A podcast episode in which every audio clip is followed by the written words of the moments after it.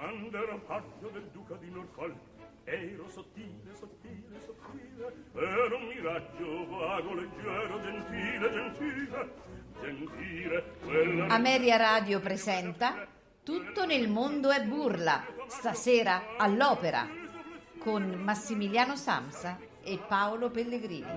Quando ero paggio, ero sottile, ero sottile, ero un miraggio.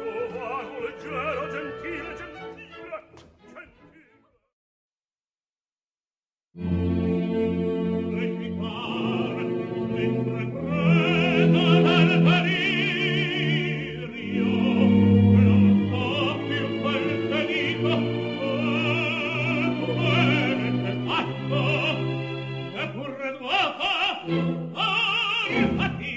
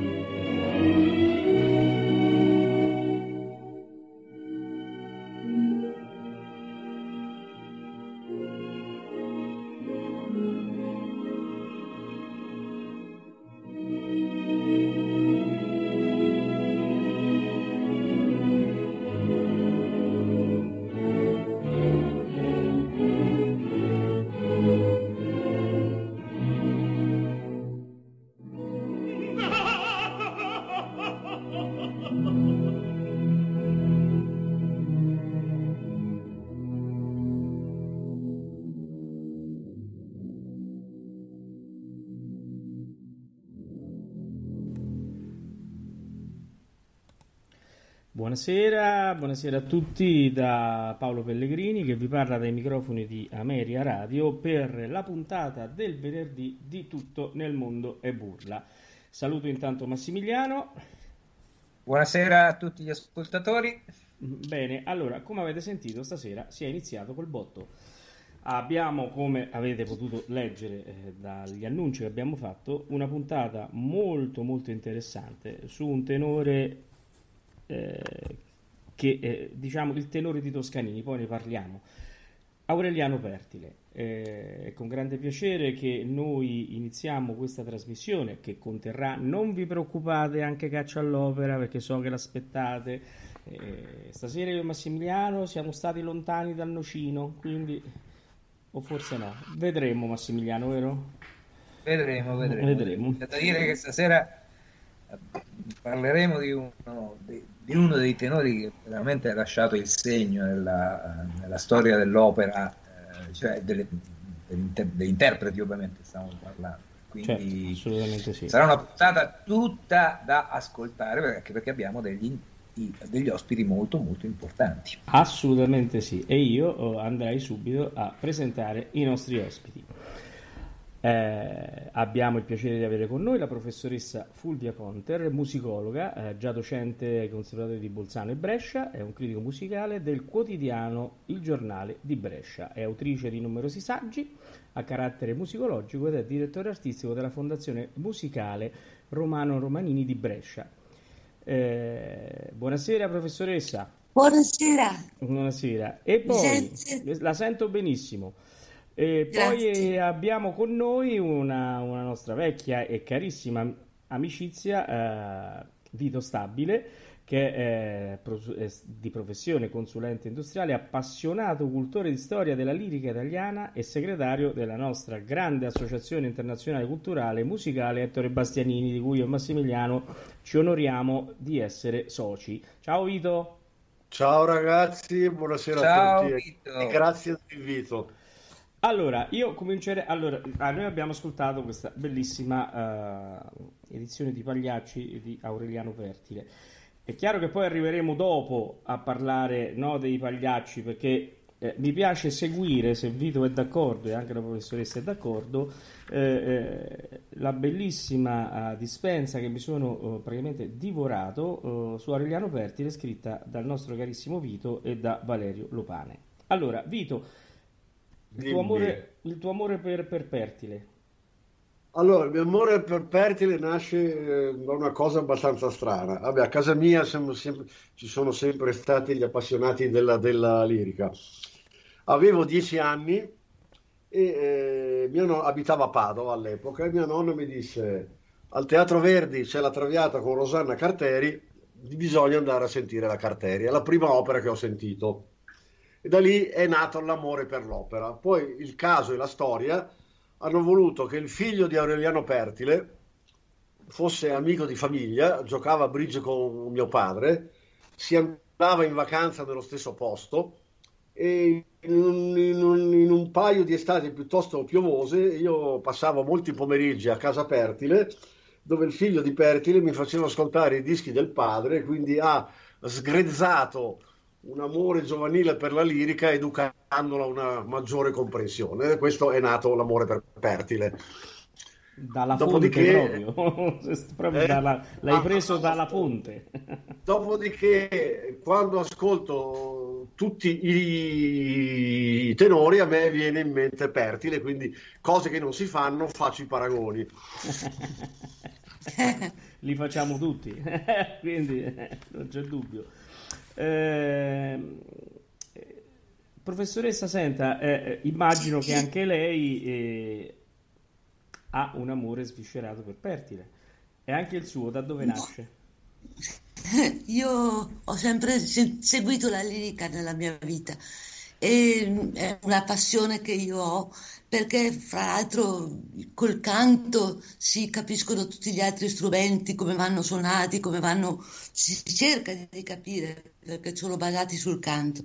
E quello di Aureliano Pertile, anche se abbiamo sentito i Pagliacci come inizio, quella romanza Vesti la giubba, logicamente risente un po' dell'atmosfera mascagnana, perché i Pagliacci, però quando lui fu chiamato lo Zacconi della musica, la cosa più importante non è tanto il declamato, ma è l'immedesimarsi nel personaggio, che è una cosa tipica di Pertile e tipica anche di Toscanini, cosa che si è un po' persa in realtà nel panorama odierno.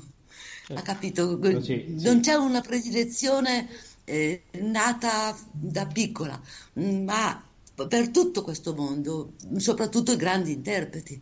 Certo, devo dire che è condivisibile quello che lei dice, perché in tanti, poi anche se io e Massimiliano lo diciamo sempre, siamo stati folgorati in culla, i nostri padri poi ci hanno immesso nel corso degli anni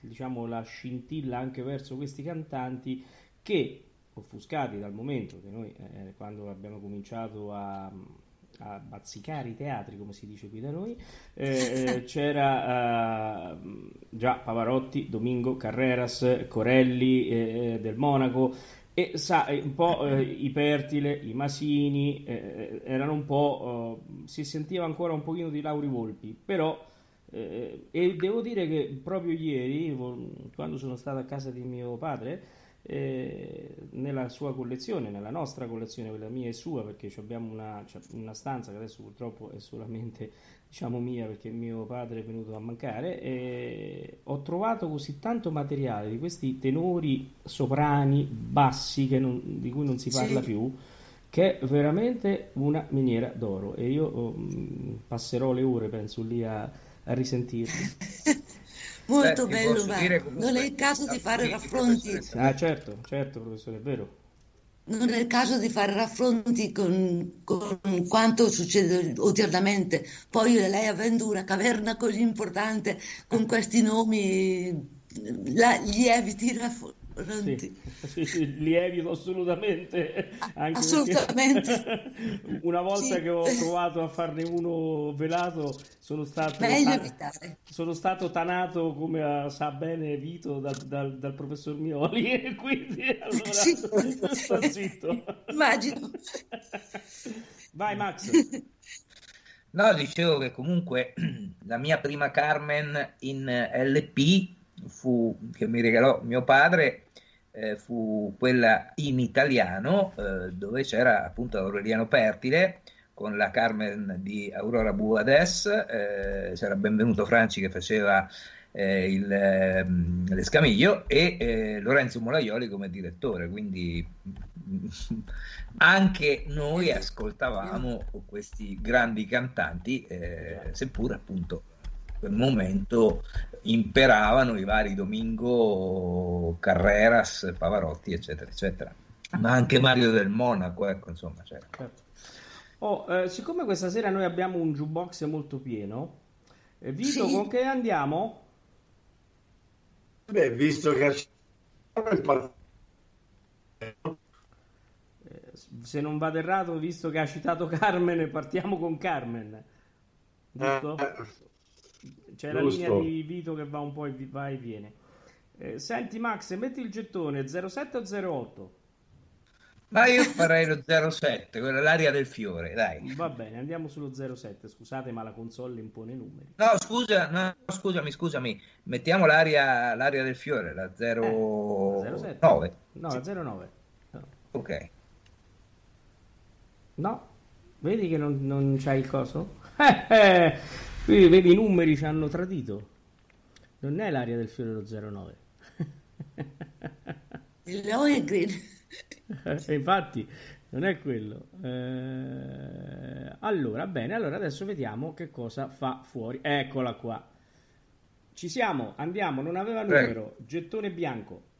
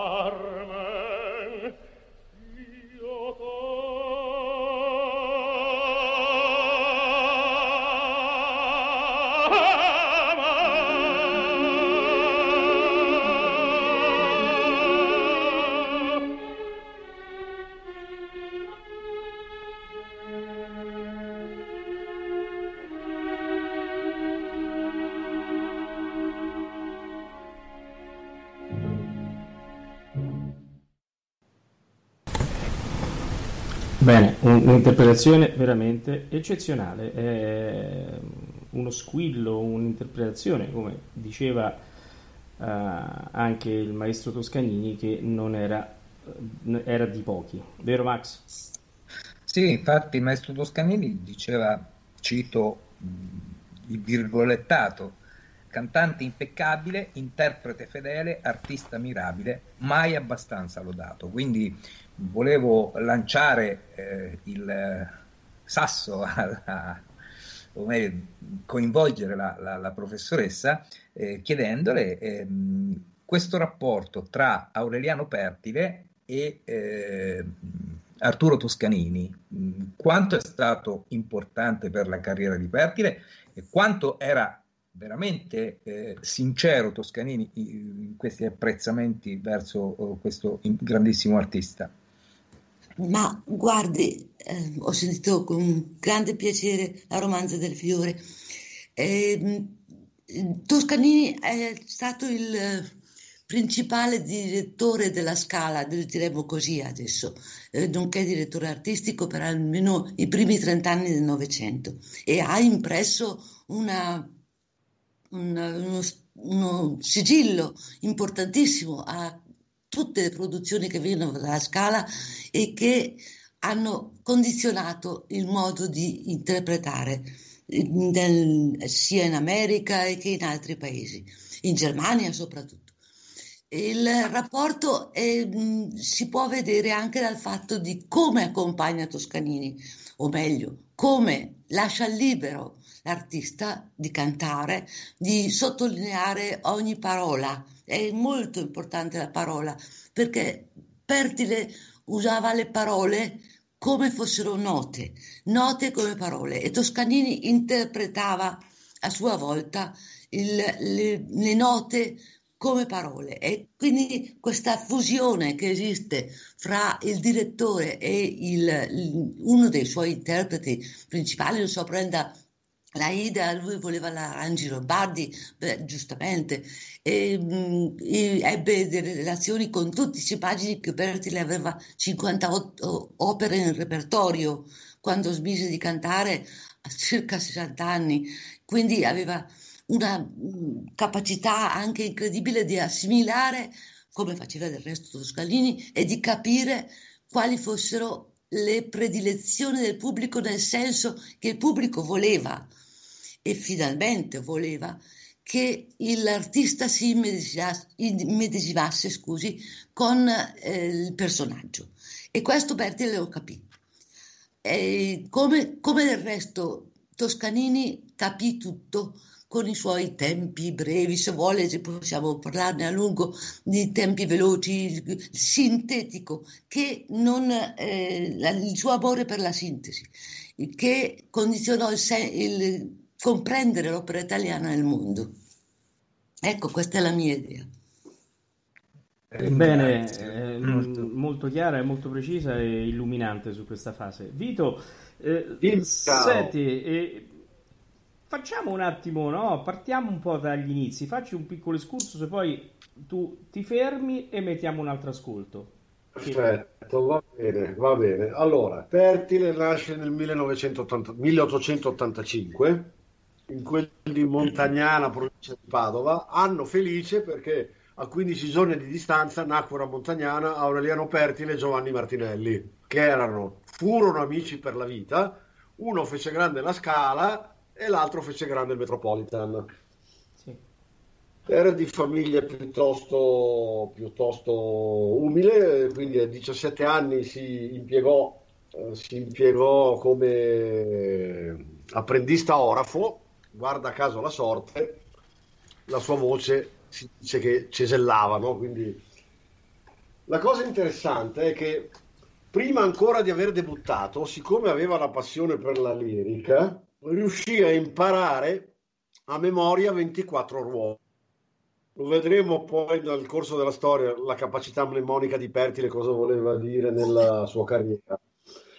Fino a che nel febbraio del 1911 avviene il debutto, fra l'11 e il 20 comincia a interpretare le prime opere, le prime scritture, comincia ad andare in giro in per il mondo. E la cosa importante, il primo avvenimento importante è una tournée in Sud America nel 1913, dove gliene successero di tutti i colori, cioè la tournée stava fallendo quando perché all'epoca funzionava così, fallivano parecchio. Quando però fu richiesto di mettere in scena il Mefistofele di Boito, nessuno lo voleva cantare, anzi chi chiese il Mefistofele disse: abbiamo sentito Pertile in altre opere, ci piacerebbe che cantasse lui, imparò la parte in 2 giorni, fu un trionfo e salvò la tournée dal disastro economico. E questa è una...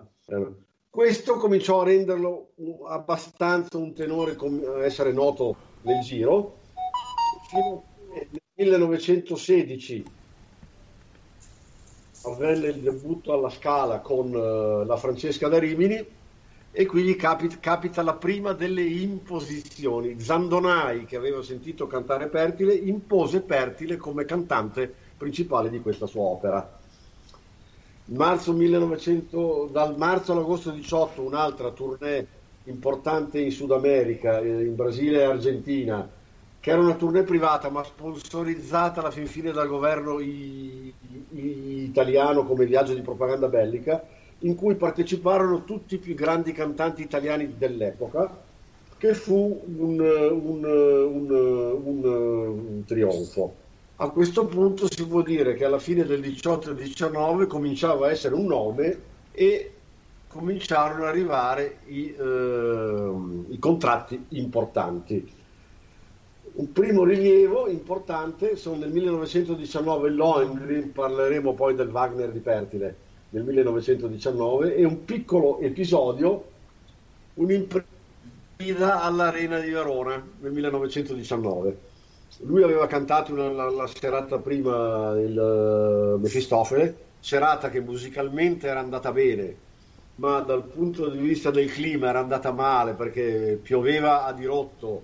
La rappresentazione fu interrotta varie volte, finirono alle 2 di notte sostanzialmente, e il giorno dopo lui si stava gustando un ristorante, un bel pranzetto, una cena, scusate, in un famoso ristorante di Verona, quando arrivò un messo dell'organizzazione. Il tenore della Ida si è ammalato, bisogna sostituirlo, se no l'opera non riesce ad andare in scena. Protesta e dice che in fretta cantare la Ida, poi accetta di cantare. Il successo fu portato in trionfo in scena dai macchinisti e dai coristi, e quindi varrà la Ida a questo punto, se abbiamo il Celeste Aida. Certo, assolutamente sì. E adesso mandiamo il Celeste Aida di Aureliano Pertile. E quel guerriero tassi e il mio sogno si avrà sé un esercito di bravi a me guidare.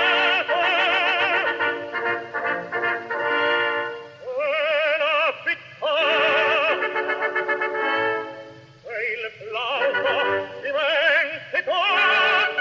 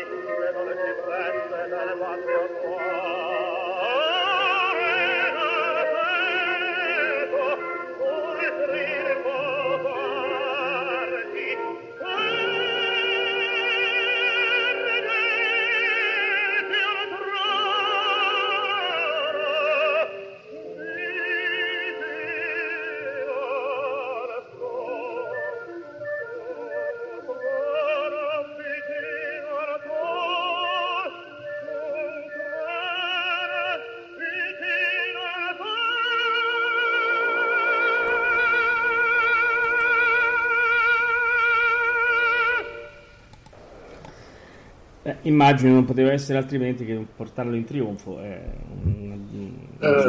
una voce così squillante, così giusta per il ruolo. Io volevo chiedere, prima di far ripartire Vito col suo excursus, volevo chiedere alla professoressa, abbiamo sentito Vito che parlava del suo debutto alla Scala il 22 febbraio del 1916 con la Francesca da Rimini, dove Zandonai lo impose. Allora, il rapporto di Pertile con il teatro alla Scala, com'è stato? È stato continuo, finché addirittura c'erano i tenori Toscanini. Toscanini fa tutto, impone i suoi propri cantanti. Per circa un ventennio ha imposto Pertile in tutto e per tutto, giustamente perché non c'era un altro anche in grado di imparare una parte in pochissimo. Non era come adesso, che allora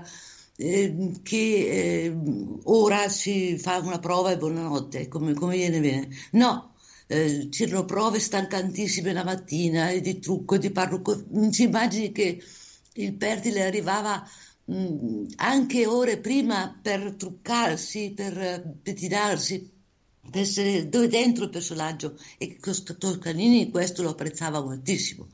Il fatto che nessuno si lasciasse andare, fosse preparato, e poi aveva questa tecnica. Lei prima ha parlato di squillo, bisogna notare come sottolinea ogni nota, e per esempio il fatto di quel trono vicino al sol, il fatto di prendere il sol come di aperto, come proprio all'italiana, alla scuola italiana di canto. Non sempre oggi sarebbe giusto. Sol implica qualcosa che sarebbe apprezzato, più messo in maschera, più sol chiuso, mentre lui con grande generosità usava anche questi acuti che aveva di natura. E il fatto che avesse di natura lei pensi alla Francesca da Rimini, quando c'è quel magnifico duetto fra Paolo e Francesca, trovarti ancora un poco, credo che sia sì. Lì bisogna essere sfumati, bisogna avere dolcezza, bisogna avere non bisogna prendere cose di spinta. Ecco, Zandonai aveva sentito che bisognava interpretare così quella musica, perché rendesse l'amore vero che Paolo provava per Francesca, un po' come succederà con Marta Olivero e Cilea per l'Adriana. Il fatto che Adriana Couvreur soltanto nella mente di Cilea poteva essere interpretato soltanto dalla Marta Olivero, con quel fil di voce che però avvolgeva, e così era la voce di Pertile, avvolgente. Certo.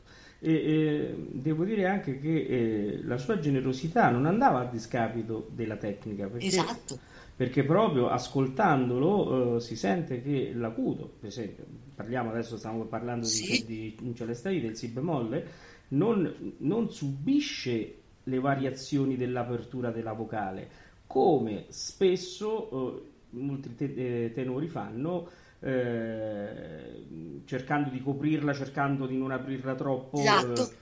Invece lui riesce ad aprirla e mantenerla, come si suol dire in gergo, in campana, cioè, la tiene nella maschera piena. Lo si va anche a Corelli, per esempio, certo. Fare così, anche di Stefano certe volte, molto spesso. Sì, molto spesso. I grandi italiani, i grandi tenori italiani in un tempo, che però Pertile aveva anche questa dolcezza della voce. Guai se avesse cantato la fleur che tu m'avais donné invece che il fiore che mi tu dato, sarebbe stato magnifico.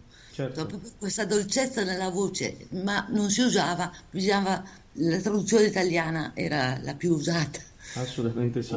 Però ecco, questo veramente fa onore a questo cantante, che veramente ha lavorato tantissimo su questo.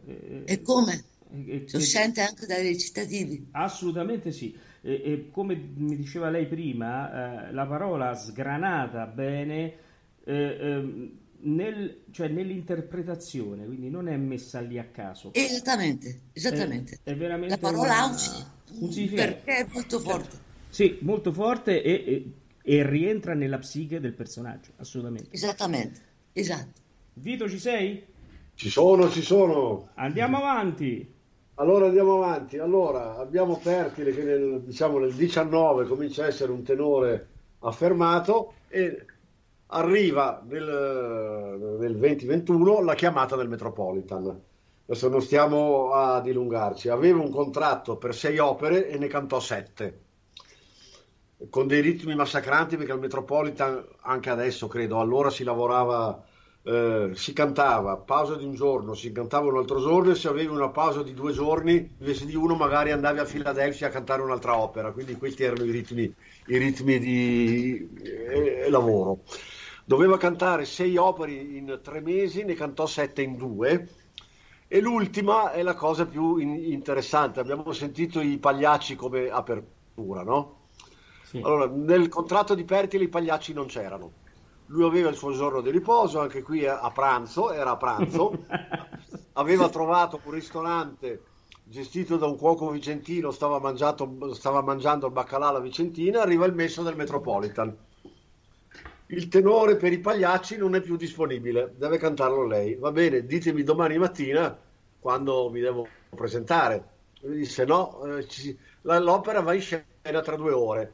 È la vigilia di Natale, che all'epoca era la rappresentazione più importante del Metropolitan. Va anche detta un'altra cosa: Caruso era morto da 4-5 mesi, non si trovavano tanti tenori che volevano cantare i Pagliacci, perché i Pagliacci era il pezzo forte di Caruso, la gente amava Caruso e criticava chi non cantava come Caruso. Allora Pertile piglia il taxi, va al Metropolitan, il maestro gli prepara la parte, gli dice: Caruso qui faceva così, Caruso qui faceva cos'ha, lo faccia anche lei, e lui docile esegue. Arriva il momento di provare Vesti la giubba e dice: no maestro, vesti la giubba, la canto come dico io. La cantò come disse lui. Un bel po' di numero di chiamate in scena, e il New York Times, che il giorno dopo esce dicendo: prima Canio era Caruso, adesso è Pertile. Sull'onda di questo arriva la chiamata di via Filodrammatici, cioè dalla Scala, e comincia quello che io nel mio piccolo saggio, che Massimiliano ha avuto l'onore di citare prima, cito: il mito si sta insediando sul trono. Poi vedremo cosa vuol dire la parola mito, naturalmente.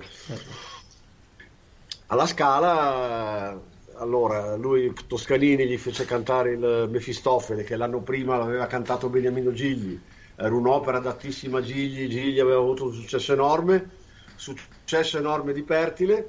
Il giorno dopo del Mefistofele, Toscanini gli dà un bel pacco di spartiti, un bel pacco di contratti da firmare, e disse: adesso sei alla Scala. Anticipo un piccolo episodio: 2 anni dopo, l'agente italiano del Metropolitan scrive una lettera a Gatti Casazza, che era l'amministratore, e disse: per quanto riguarda l'Italia, le mando degli articoli da cui può dedurre che il Teatro alla Scala ormai si chiama Teatro Pertile, perché canta tutto lui.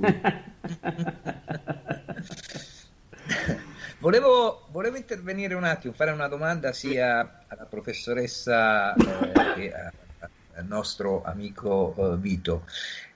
Mi sembra che dopo il 21 Pertile al Met non ci torni molto spesso. Sto dicendo un'eresia o è vero questo? No, non ci torna più, ecco. Allora insomma, sono andato un po' con i piedi di piombo, perché non sono biografo di Pertile, ma questo è dipeso, secondo voi, non dalla grande eredità lasciata da Caruso, perché lui è andato in scena e il New York Times, appunto, come hai appunto raccontato poco fa, disse: questo sono i Pagliacci di Pertile, quelli erano di Caruso. Quindi ha fatto una bellissima distinzione e un grandissimo apprezzamento. Ma allora perché non torna al Met? Perché diventa di, tra virgolette, proprietà della Scala, o perché il Met non se lo può permettere, o comunque sia sì, il pubblico lo accetta, ma la direzione artistica no? Due motivi.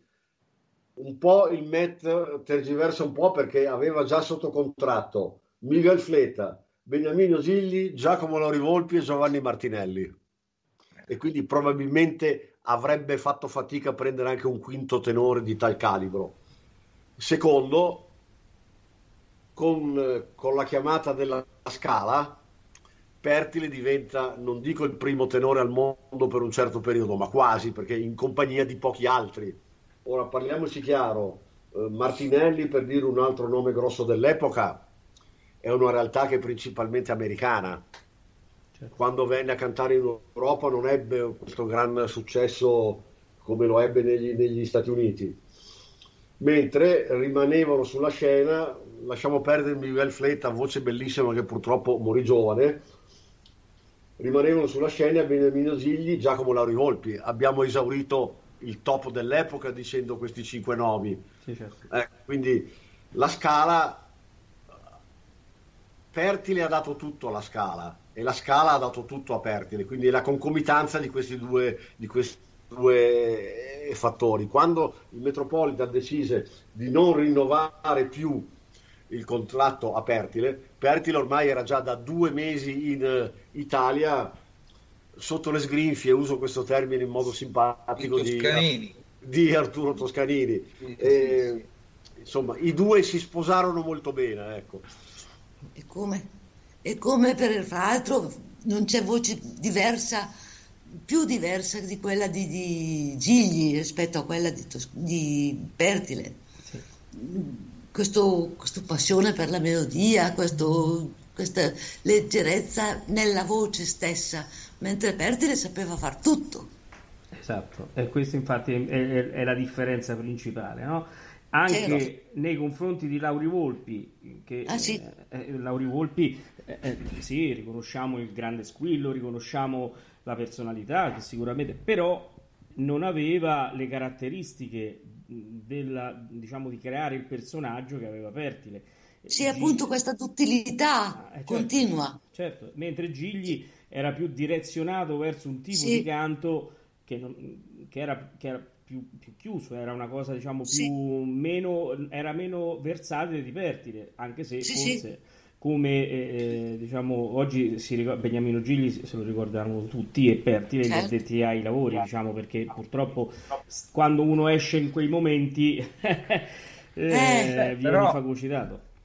Perdonatemi, volevo dire la mia, insomma, anche magari era diverso il modo di cantare di Gigli, però anche Gigli era piuttosto versatile, cioè lo ricordiamo nella Ida, ma lo ricordiamo nell'Elisir d'amore, oppure quella mezza voce dei pescatori di perle su Mi pare di rancore, quindi aveva una certa versatilità anche lui, ma forse un diverso modo di cantare. No, quello che dicevo io, Massimiliano, era un'altra cosa, che Gigli aveva un timbro riconoscibile, sempre quello che poi piegava nel repertorio, come hanno fatto tanti altri di quel periodo. Pertile modificava il timbro nei vari repertori, ecco la differenza secondo me. Era un modo diverso di porre la voce, di cantare, di interpretare. Ho chiamato l'utilità. Sì. Posso aggiungere una cosa a sostegno di quello che dite? Certo. C'è un commento di Tullio Serafin che la dice giusta, che io non ho mai sentito cantare Pertile, ho sentito cantare Tonio, ho sentito Canio, ho sentito cantare Radames, ho sentito cantare Manrico. Ecco, l'eclettismo di Pertile forse ha degli equivalenti forse anni dopo in campo femminile con la Callas, sostanzialmente. Sì. Certo. Un eclettico di pari grado come lui credo che non si sia mai visto. Se parliamo del Monaco non era un eclettico, era uno specialista, se vogliamo. Sì. Sono d'accordo. Certo.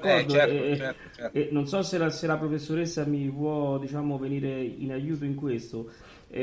Andando avanti nel tempo, no? Vito parlava di Del Monaco, ma andiamo ancora più avanti. I Carreras, i Domingo, lo stesso Pavarotti, che hanno avuto una grandissima carriera, indubbiamente meritatissima. Io sono un pavarottiano di ferro, quindi non mi nascondo. Però hanno avuto i limiti di essere ricordati per sì, per due, tre opere, magari poi Pavarotti per le grandi, diciamo, sì, manifestazioni, ma se uno dovesse dire qual era il personaggio meglio rappresentato di Pertile, probabilmente ha difficoltà, perché tutti erano diversi e tutti nel personaggio. Da st'altra parte magari si comincia a dire sì, Domingo forse era meglio, diciamo, in Manon Lescaut, meno nel Verdi, diciamo, tipo Traviata, no? Si comincia a fare questi discorsi, cosa che su Pertile non si fanno. Non so se è d'accordo con lei, professoressa. Ma guarda una cosa, lei prima ha parlato di Pavarotti, per esempio, timbro, ha parlato lei. Sì. Il timbro di Pavarotti è unico, certo, è assolutamente unico, e non importa se la sua è la Bohème piuttosto che l'Elisir d'Amore. Certo. Mentre Pertile, giustamente, come ha detto il suo collega, credo, è legato strettamente al personaggio, quindi se lei riconosce anche semplicemente una pubblicità, riconosce il Pavarotti, certo, e rimane fermo, sì, certo, come capita a me col piatto in mano, in realtà è fermo perché è troppo questo timbro unico, sì. E Pertile, se vuole, questo timbro distinguibile sempre non l'aveva, però il personaggio sempre l'aveva.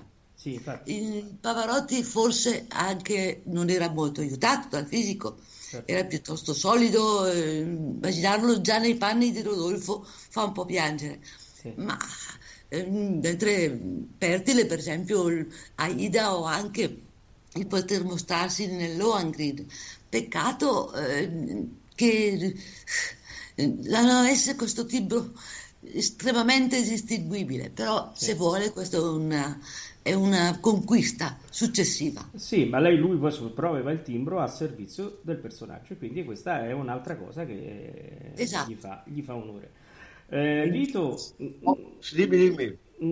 Dove lo mettiamo il gettone adesso? Allora, di sé che abbiamo parlato che inizia la Scala. Alla Scala, nella stagione del 22-23, ci fu una storica Lucia di Lammermoor, quindi io lo metterei. Spiego prima o spiego dopo? No, spiega, vai.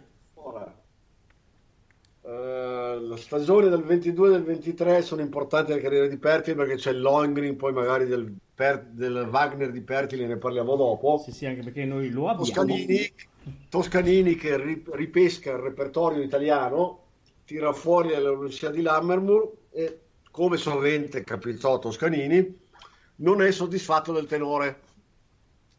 A 4 giorni dalla rappresentazione chiama Pertile, gli dà 4 giorni di tempo per imparare la parte e lo manda in scena con Toti Dal Monte e Riccardo Stracciari. Un'interpretazione passata alla storia. Per dirla, e qui con quello che disse Eugenio Gara, che era un grande estimatore di Pertile, nel suo saggio Cantarono alla Scala, non era l'Edgardo della Bella Morte, ma era un'anima dilacerata che si faceva canto, quindi delle cose eccezionali. Io direi, non so, Tu che a Dio spiegasti l'ali? Assolutamente sì, andiamo con Tu che a Dio spiegasti l'ali.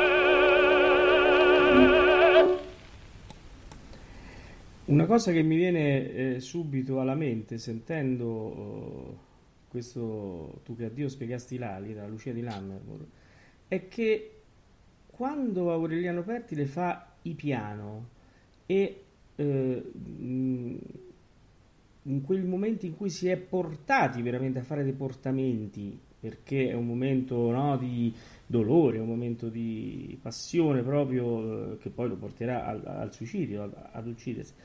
Notate che la voce non è mai strascinata, non è mai lasciata, è sempre precisa ed è veramente da brivido ascoltare questi suoi pianissimi durante un pezzo che, ve lo dice uno che l'ha cantato, è di una difficoltà assurda, soprattutto arriva a fine opera e batte tutto sul passaggio, e i rischi di essere diciamo tecnicamente inesatti sono tanti, e vi ricordo che anche il mio carissimo Luciano ci cascò in una recita alla Scala su questo pezzo, e Pertile invece sentite come è preciso e non è mai lagnoso, non è mai melenso, ma è sempre preciso e puntuale nella interpretazione di un momento così doloroso. Non so se voi siete d'accordo con me.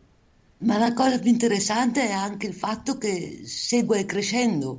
Sì. È molto interessante anche l'evolversi del tempo, del ritmo, lo segue e poi torna indietro, sì, e dà questa impressione di marcia funebre nella seconda parte. È verissimo, è verissimo. Bene, dopo questo brano, Massimiliano, è ora di dare... Io farei tutti e tre gli indizi, così poi andiamo avanti. Sì, ma andiamo tutti e tre gli indizi, così non interrompiamo più questa trasmissione che veramente concentriamo in un unico, sì, punto il calcio all'opera, perché questa trasmissione sta andando veramente bene, con delle molto, sì, importantissime considerazioni da parte dei nostri ospiti. Paolo, a te la parola. Allora, incominciamo. Sinteticamente con... lanciamo i nostri tre, sì, enigmi, così i nostri ospiti si prendono un caffè. Nel frattempo Vito già è abituato a questa nostra trasmissione. Sbagliando il risultato, però. Lo so. Allora, come tutte le settimane, adesso partiamo con gli indizi di Caccia all'Opera, e devo dire che questa volta non vi potete proprio lamentare. Allora, partiamo con il primo indizio. Lui doveva entrare, dice "entro per conto mio". Questo è un tipico scherzo che lui fa.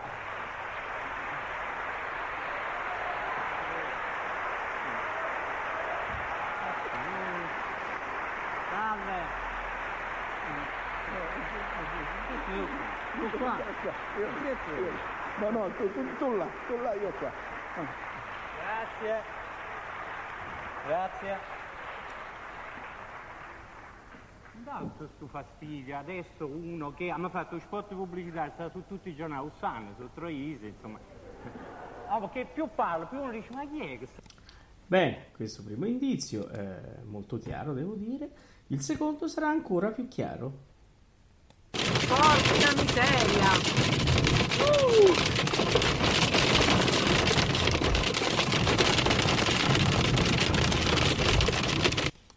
Questo è proprio il titolo dell'opera.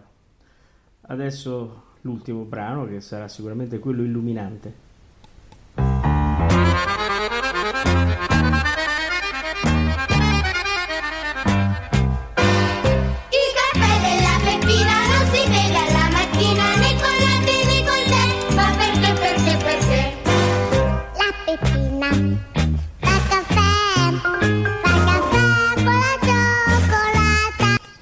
Basta, che sennò l'opera è troppo semplice, no?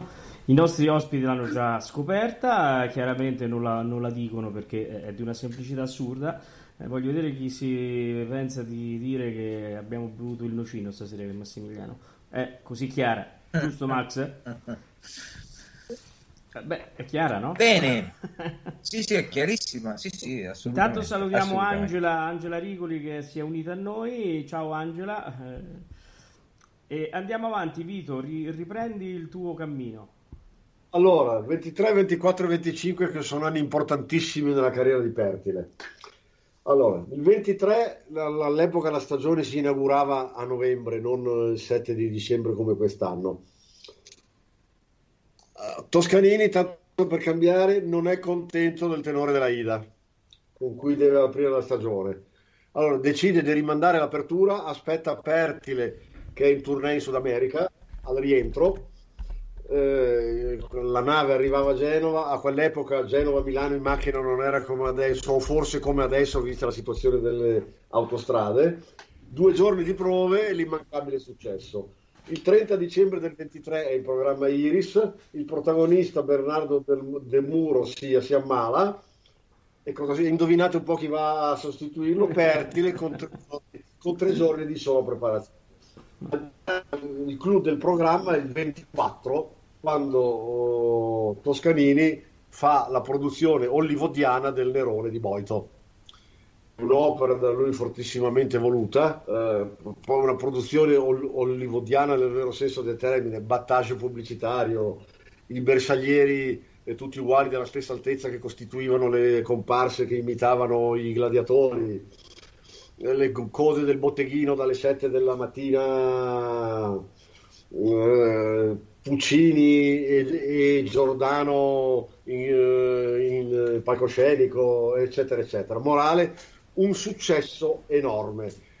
Col Nerone probabilmente Pertile diventa, se non il più grande, uno dei più grandi tenori del momento. È bellissimo nel libro del Silvestrini, ormai introvabile, quando lui racconta che alla fine del primo atto c'era tutta la sua famiglia che lo aspettava nel botteghino e tutti insieme si commossero perché i sacrifici di una vita finalmente erano stati ricompensati.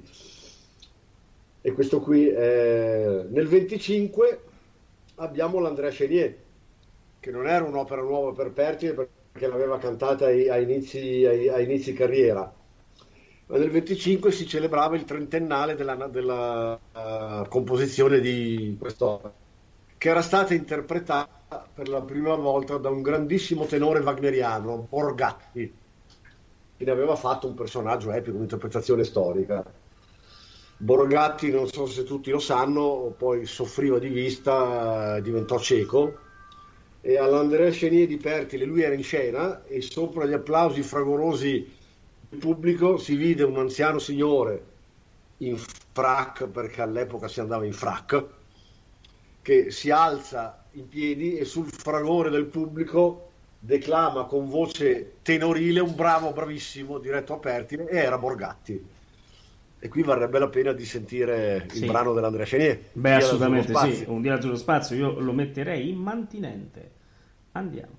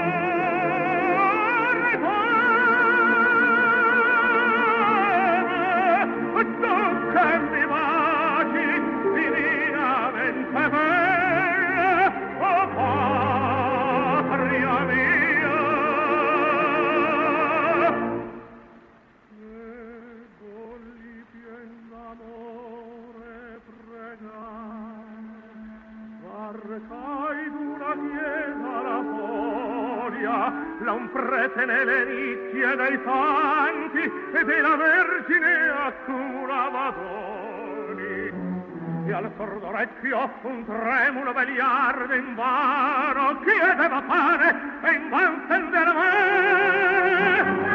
Arca e teli abituri lusso, un uomo s'alluniava, e mi alma suava, ed erario appena fazio, contro Dio saliava e contro gli uomini le lacrime nei peli. In cosanta miseria la patrizia prole che fa con l'occhio vostro esprime umana guardo di pietà, un Dio guardato a voi, siccome un angelo è visti, e sarà bellezza della vita, ma poi alle vostre parole una bella solo.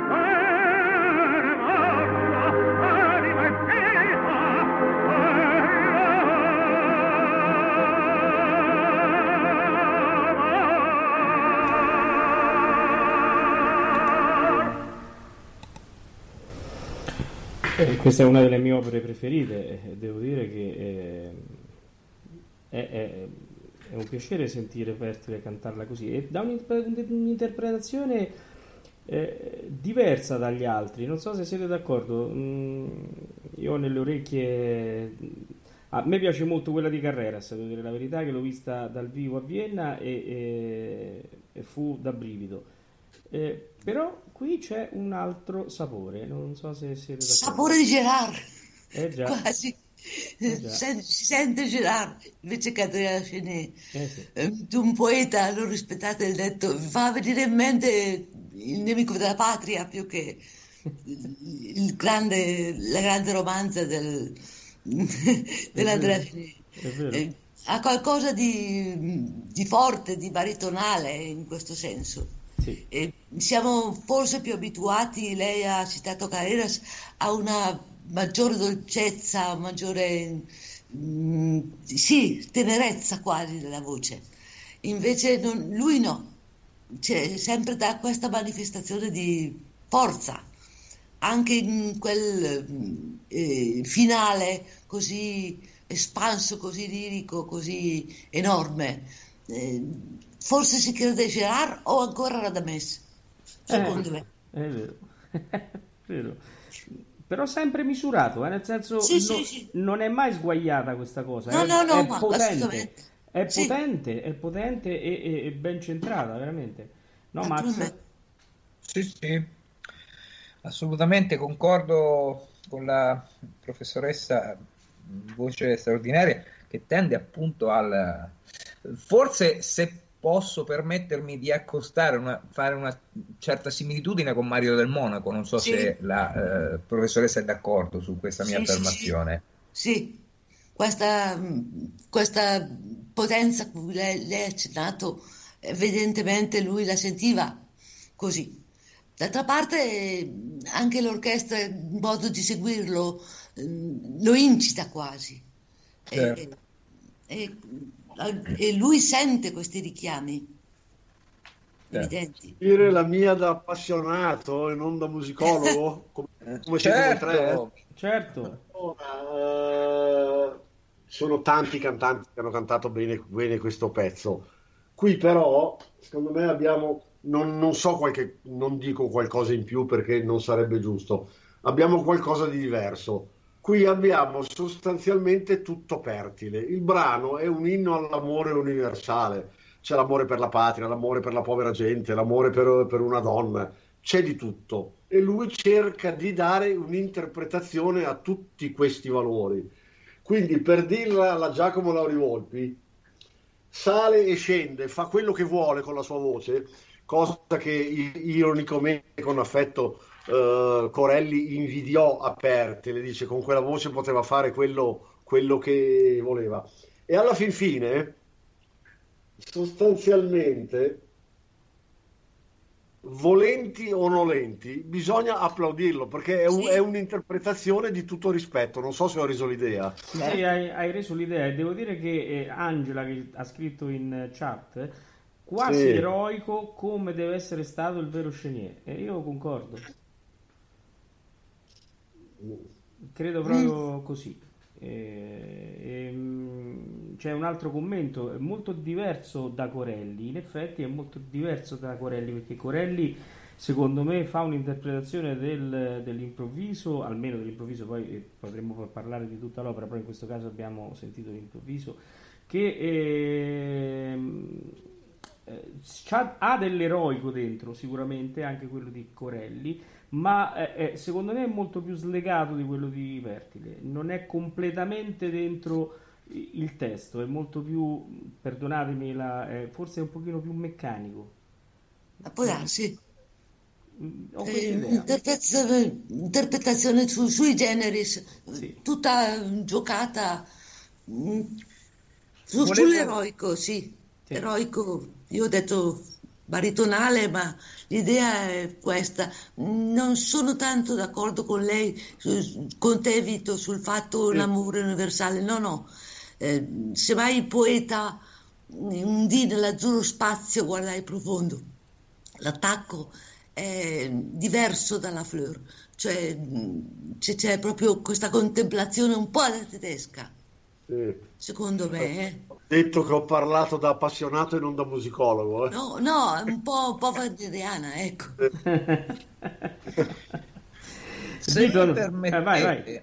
Sì. Devo lanciare una provocazione, un ascolto provocatorio. In questo senso, abbiamo parlato della grande duttilità di Aureliano Pertile. Chiedo a Vito e la professoressa, Elisir d'amore e Puritani lui li ha mai cantati integralmente o solo delle arie incise? L'Elisir d'amore l'ha cantato, lo sono sicuro. I Puritani dovrei andare a vedere nella mia bibliografia, okay, perché non mi ricordo.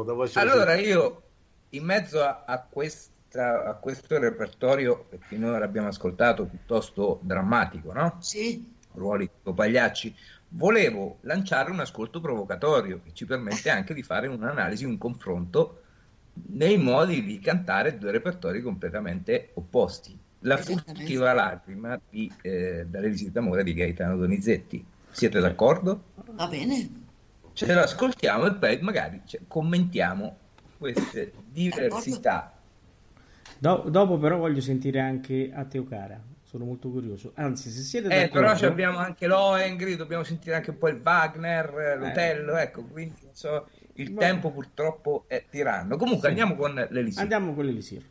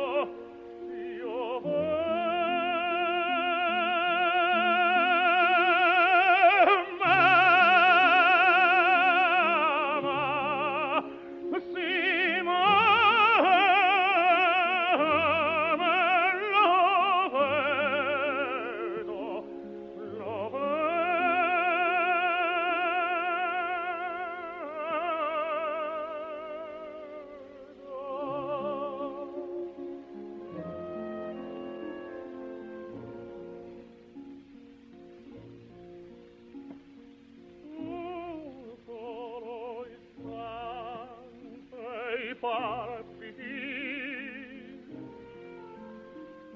del tuo bel cor sentir. I miei sospiri per perdere, per poco a suoi.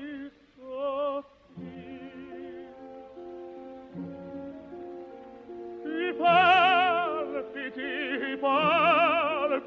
sentir, per perdere i miei o tuoi sospiri. C'era si può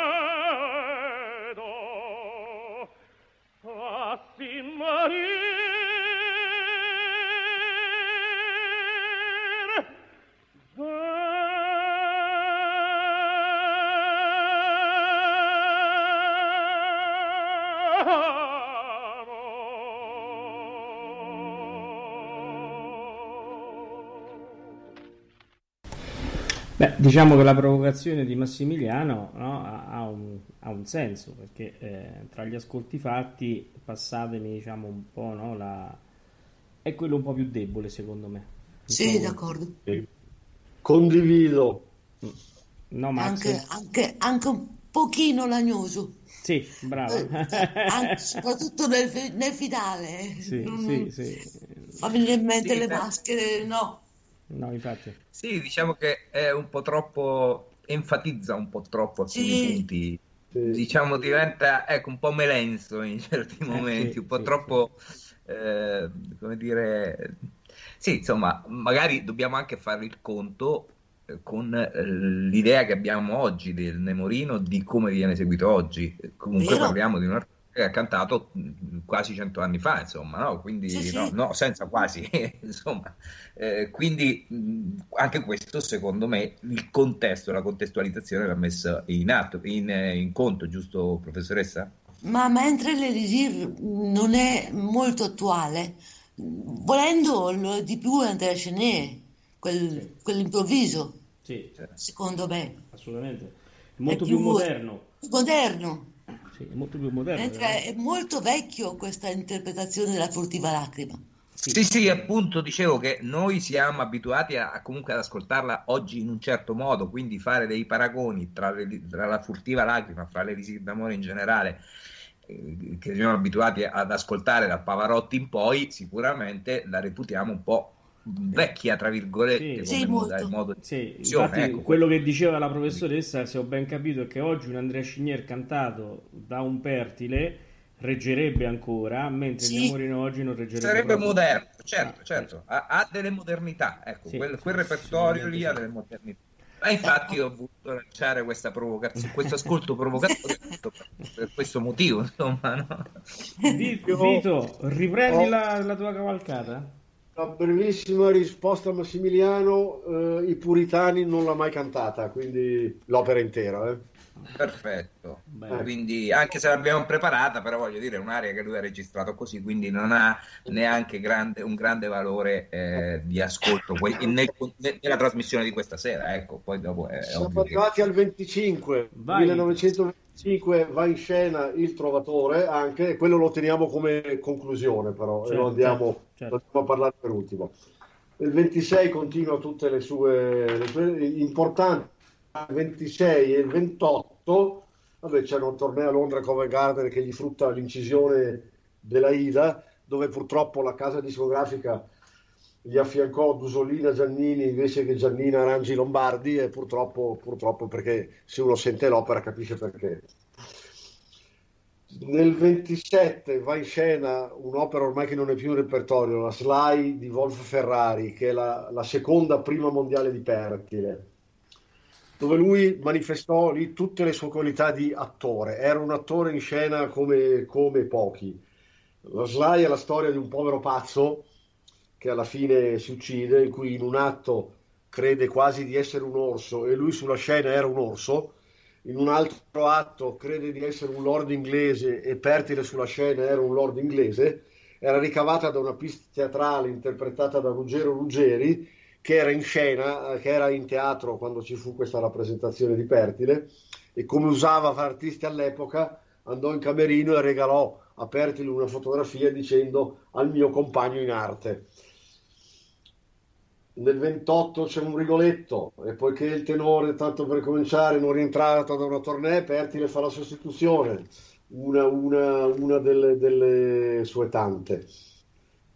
Nel 29 c'è la famosa tournée a Vienna e a Berlino con Toscanini, dopodiché per un anno abbandona la Scala.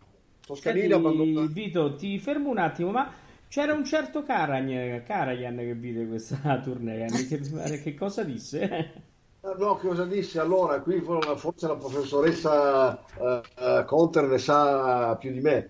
La tournée di Toscanini a Vienna e a Berlino fu uno dei più grandi avvenimenti della storia della lirica mondiale, dove gli austriaci e i tedeschi dissero sostanzialmente che noi abbiamo tanto da imparare da Toscanini su come si rappresentano le opere. Anche Karajan. La dico in soldoni. E forse da lì nacque l'amore di Karajan per l'opera italiana. Sì, forse. Ma comunque Karajan era affascinato dal modo di cantare di Pertile e di tutti i toscaniniani. Era assolutamente... lo scrisse anche, che era affascinato su questo, e che in Germania fu cambiato totalmente il modo di interpretare lo stesso. Sì, hai ragione Vito. Sì, infatti io ho una fotografia di Toscanini in quella tournée con tutti i più grandi direttori dell'epoca, Bruno Walter, dove tutti sono seri e Toscanini sorride. Quella foto dice tutto di cosa fu capace Toscanini con tutto il suo cast. Dice tutto. E caspita, aveva il più bel cast del mondo. È vero, esatto. Sfido io. Lo sapeva. Anche come orchestra gli voglio. Voglio, ce ne fossero. Vito, vai avanti. Allora, nel 29, nel 30 Pertile abbandona la Scala per un anno, richiamato poi l'anno dopo, e da quel giorno non fu più il tenore di Toscanini, perché Toscanini smise di dirigere le opere e andò negli Stati Uniti per i famosi fatti, e Pertile divenne per ancora 5, 6, 7 anni il tenore della Scala. Quindi tutte le opere del repertorio, le più significative in questo periodo furono sostanzialmente il Nerone di Mascagni. Mascagni, siamo nel 1935, voleva Pertile come Nerone, e aveva un grosso timore che il regime gli imponesse Beniamino Gigli. C'è una lettera di Mascagni in cui dice non vorrei che mi imponessero Gigli perché è il più negato per quel ruolo. Vabbè, Pertile accontentò e girò l'Italia con Mascagni per portare questo Nerone, che fu la terza prima mondiale di Pertile. Ci avviciniamo agli ultimi anni, 37-46, praticamente li porta in giro per l'Italia, un po' per il mondo, tutto il suo repertorio. Ma in questo periodo, come altri grandi cantanti dell'epoca a fine carriera, decide di rappresentare l'Otello. L'Otello che, per carità, ripeto, qui la professoressa Conter è più ferrata di me, implica una certa conoscenza della propria voce, una certa esperienza, una propria capacità, e come a parte Del Monaco tutti i grandi cantanti l'hanno cantata verso la fine carriera. Sì. Chi c'era disse che era un Otello che metteva i brividi, e io qui mi fermo, però anche perché non so se abbiamo guarda, io ho sentito soltanto Del Monaco, anche a Teatro Grande, e alla Scala ho sentito Domingo l'ultimo anno che c'era la Scala prima della Bicocca, dopo l'hanno restaurata eccetera, e erano due interpretazioni molto diverse. Del Monaco vedeva l'eroe, vedeva ancora in fondo in tutto quello. Era caratteristico di Otello, geloso, era gelosissimo, era invidiosissimo, tutto era alla massima potenza. Invece Domingo era lo sconfitto dalla tristezza, oberato dalla nostalgia, è tutto differente. Non posso dire che l'uno mi sia piaciuto più dell'altro, erano il riflesso, naturalmente la musica e la gastronomia, uno e l'altro erano il riflesso del mondo che c'era quelle sere magiche e fatate. Immagino. E allora Vito, che dici? Abbiamo noi un pezzetto di Otello, vero? Sì, io però volevo solo fare una domanda. Con i tempi come siamo messi? Perché Wagner bisogna farlo e col Trovatore bisognerebbe chiudere, poi. Come siamo messi con i tempi? Certo, vai. Sono disposto a sforare, tu Paolo, assolutamente sì. Sforiamo, questa è una serata che ne vale la pena. Ne vale veramente la pena. E allora andiamo con Sippelcell, no? Con Benvenuto Franci. Assolutamente sì.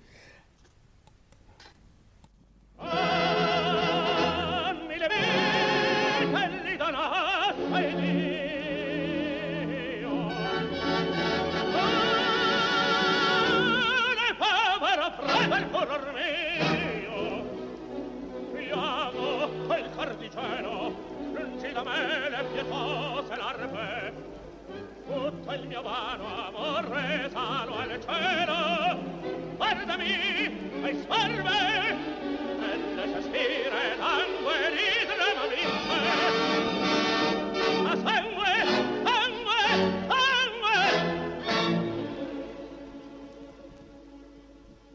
si parecere marmare.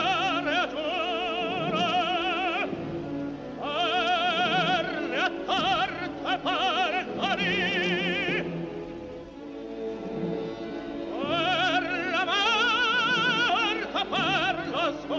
la morte,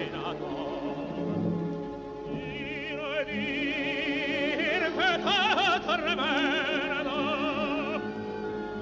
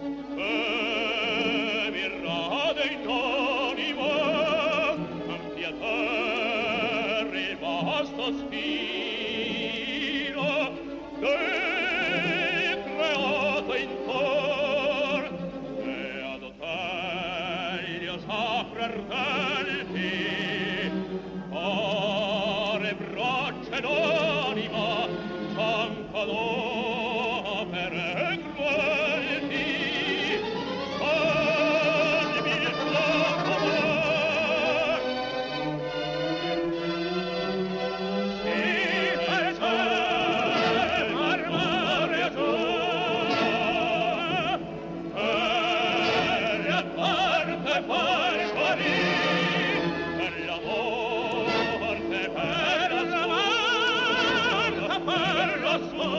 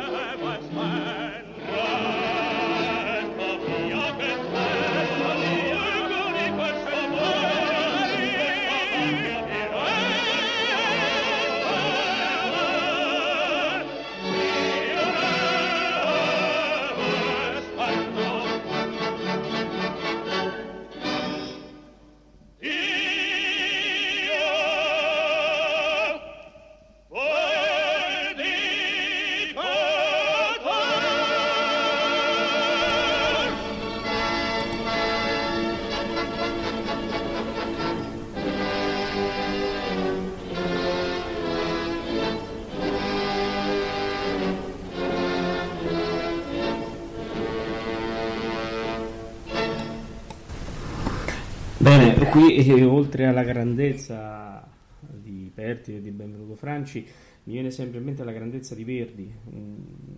L'Otello è uno dei capolavori assoluti. Se pensiamo quando è stato scritto, insomma, che età aveva Verdi, è veramente un capolavoro. Che loro interpretano. Posso dire la mia su questa interpretazione? Forse non sarà la migliore del mondo, ma potrebbero anche andare in scena domani mattina, secondo me, questi due. Sì. Infatti io volevo fare una domanda alla professoressa Conter. E questo di Pertile, prima ci ha parlato dell'Otello di Del Monaco, l'Otello di Domingo, che ha avuto il piacere di ascoltare in diretta, e questo di Pertile che Otello è, secondo lei? Oh, è un Otello giovane nel senso che crede nel mondo in cui giura, sangue, c'è una... Forse aderisce allo spirito verdiano, però forse non esattamente a quello di Boito e di Shakespeare, non lo so. La voce naturalmente è magnifica, questo suo impeto, lo vorrei forse più attento inizialmente, però questo gli dà l'input per arrivare al sangue, a questo incedere, questo incalzare. È una visione che naturalmente è del 1930-35, ma però notevolissima. Cambierei il baritono, metterei, non so, un Cappuccilli, metterei qualcun altro, però magnifico, Pertile. Sì, assolutamente. Vito, tu parlavi prima di Wagner. Forse è il caso di arrivarci, che dici? Allora, io di Wagner devo confessare un peccato, ovvero sia, io sono un verdiano, quindi Wagner, detto in bergamasco, visto che abito a Bergamo, piaspoc, spero di essere stato chiaro. Chiarissimo. Però Pertile è passato alla storia anche per le sue interpretazioni di Wagner, specialmente per il Lohengrin. Lo portò in giro per l'Italia nel luogo dei più appassionati cultori di Wagner, che era Bologna. Sulle prime lo accolsero così, poi gli decretarono un successo enorme, talché Bologna, memore dei successi del Wagner, gli dedicò una strada. A Bologna c'è via Aureliano Pertile. A Milano su Pertile non c'è niente, neanche una targa alla Scala, tanto per intenderci. Però diciamo una cosa, c'è una cantante che ha cantato su Pertile, Iris Adami Corradetti, sì. Ma non solo lei, anche un critico e storico e musicologo che io amo poco, ne faccio il nome, Rodolfo Celletti, sì. Che sulle interpretazioni di Pertile hanno scritto sostanzialmente, che lo hanno scritto nel 1980, tutti sono superiori anche a quelle dei cantanti di oggi e andrebbero insegnate a tutti gli alunni di canto dei conservatori. Ecco, questo non so se Fulvia vuole aggiungere qualcosa di più, ma questo è quello che so io di Pertile, e naturalmente, pur essendo un verdiano, ho ascoltato il Wagner cantato da Pertile. Ma questo è un Wagner molto particolare, giovanile, e poi Lohengrin è forse l'opera più italiana di Wagner, e lui particolarmente ci sente a suo agio, e in quest'area che è meravigliosa, dai Vito, è veramente bellissima. E uno dei più grandi successi di Pertile fu proprio insegnare ai tedeschi come si cantava, questo spirito lideristico che c'è in Wagner, lui solo forse poteva capirlo. L'idea della canzone che poi va e diventa lead è unico. È vero. Sì, sono d'accordo, anche perché ho sentito quello che sto per mandare. Veramente, sì, quello che dice la professoressa proprio rispecchia l'interpretazione wagneriana di Pertile. Io sono un verdiano, ma devo dire che amo anche Wagner. D'accordo. Soprattutto amo il Tannhäuser di verità e il Vascello Fantasma. Io Tristano è anche un'altra grande, e devo dire che io e Massimiliano stiamo ancora andando a caccia di un biglietto per andare a Bayreuth, vedremo se ce la facciamo. Può darsi succeda. Impresa alquanto ardua, arduissima. Sì. E quindi adesso andiamo con un ascolto di Lohengrin. Facciamo Mercè Cigno Gentile oppure... Io direi su Cigno Gentile perché è bellissimo. D'accordo. Benissimo.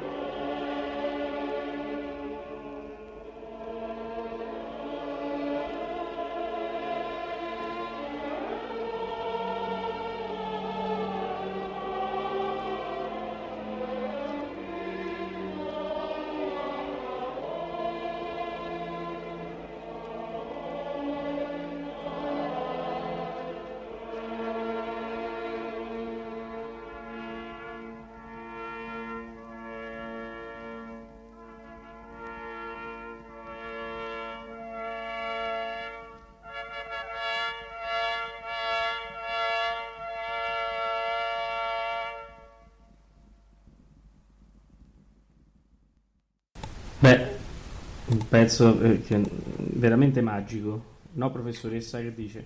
D'accordo. È veramente magico, unico, magico, veramente.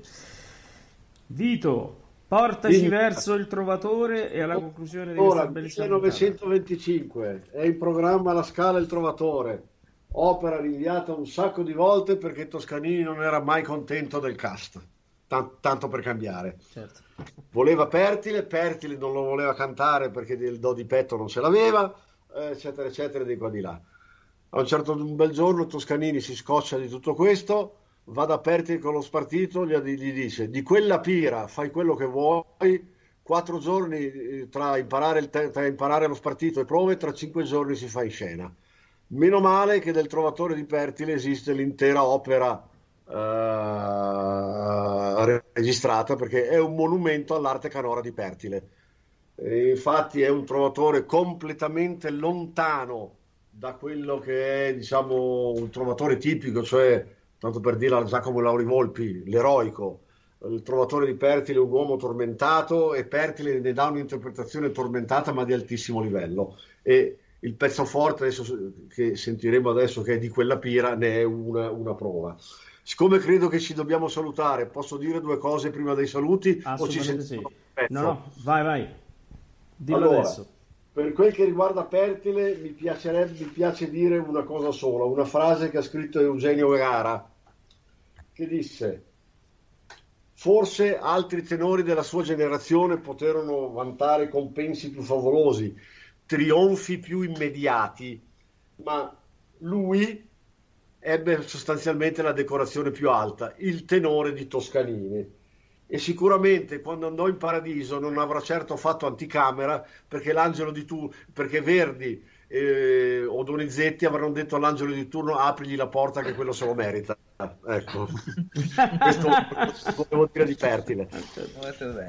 Invece una cosetta mia come socio dell'associazione Bastianini, io sto preparando un divertimento, cioè un trovatore ideale, che con un'altra socia dell'associazione, Silvia Blenner, che mi aiuta con gli audiovisivi, cioè mettere in ascolto dei brani del trovatore con Pertile come Manrico, Ettore Bastianini come Conte di Luna e altri lussuosi comprimari per i brani in cui non possono essere insieme o essere singoli. Spero di farcela entro la fine dell'anno, al limite ve la proporrò. Assolutamente sì. Attendiamo con grande curiosità, sinceramente. No, quello che mi fa ridere, Massimiliano, sai che è? Che lui dice che è un socio dell'associazione, lui è il segretario, è il Deus Ex Machina insieme a Angela e al consiglio direttivo, cioè il segretario, il faccotto. Un'ultima cosina sul trovatore, se mi permetti. Vai. E adesso la dico da appassionato e non da critico musicale. Forse il do di petto non c'è, questo lo potrà confermare Fulvia, ma io di quella pira così credo che sia insuperabile ancora oggi, qualunque nome di tenore mi facciate. Che basta. Dice la professoressa? Bene, ascoltiamolo. Buonasera a tutti, grazie, arrivederci, grazie. Un grande grazie a saluto a tutti, veramente siete stati fantastici, avete fatto passare un'ora e tre quarti veramente bellissima, una delle puntate più belle, no Massimiliano, che abbiamo ospitato? Assolutamente, la possiamo mettere tra le migliori, insieme ad altre, insieme ovviamente ad altre, certo, le puntate che abbiamo realizzato, perché c'era tutto, c'era competenza, c'era, forse ecco, ci siamo dimenticati qualche aneddoto un po' così, però ne parleremo il qualcuno, tempo, qualcuno me lo sarò dimenticato indubbiamente. Ma potremmo fare un altro round particolare, comunque. No, beh, quello che veniva sempre interrotto al pranzo o alla cena e lì sono sicuramente carini, però dico, magari poter fare anche una trasmissione piena di aneddoti, diciamo, che ci portano a fare anche qualche, non dico risata, ma almeno sorridere, no? Ancora come appunto quelli che ci hai ben raccontato. Quindi da parte mia un ringraziamento a Vito Stabile, alla professoressa Conter, e una buonanotte a tutti i nostri ascoltatori. Do la parola a te, Paolo, per la conclusione. Ora ascoltiamo questa di quella pira di Aureliano Pertile. Io ringrazio tutti veramente, mi sento di essere veramente grato a Vito, che ci ha onorato della sua presenza, ma che ci ha fatto conoscere una persona così squisita e così competente come la professoressa Conter, che speriamo di avere tra noi molto presto. Bene, di quella pira, e noi vi annuncio che domenica dopo pranzo, nella domenica di Amelia Radio, avremo pagine scelte da Rigoletto con il nostro Ettore Bastianini, Alfredo Kraus e Renata Scotto, mentre domenica sera per l'opera andranno i Vespri Siciliani. Buonanotte a tutti.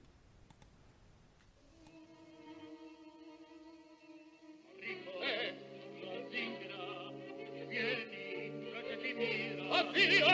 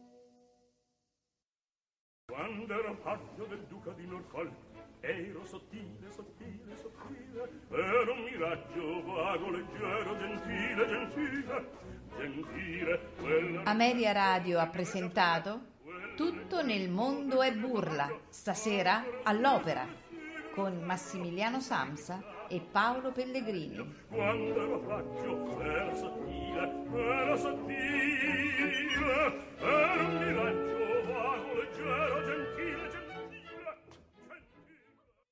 Lui doveva entrare, dice, entro per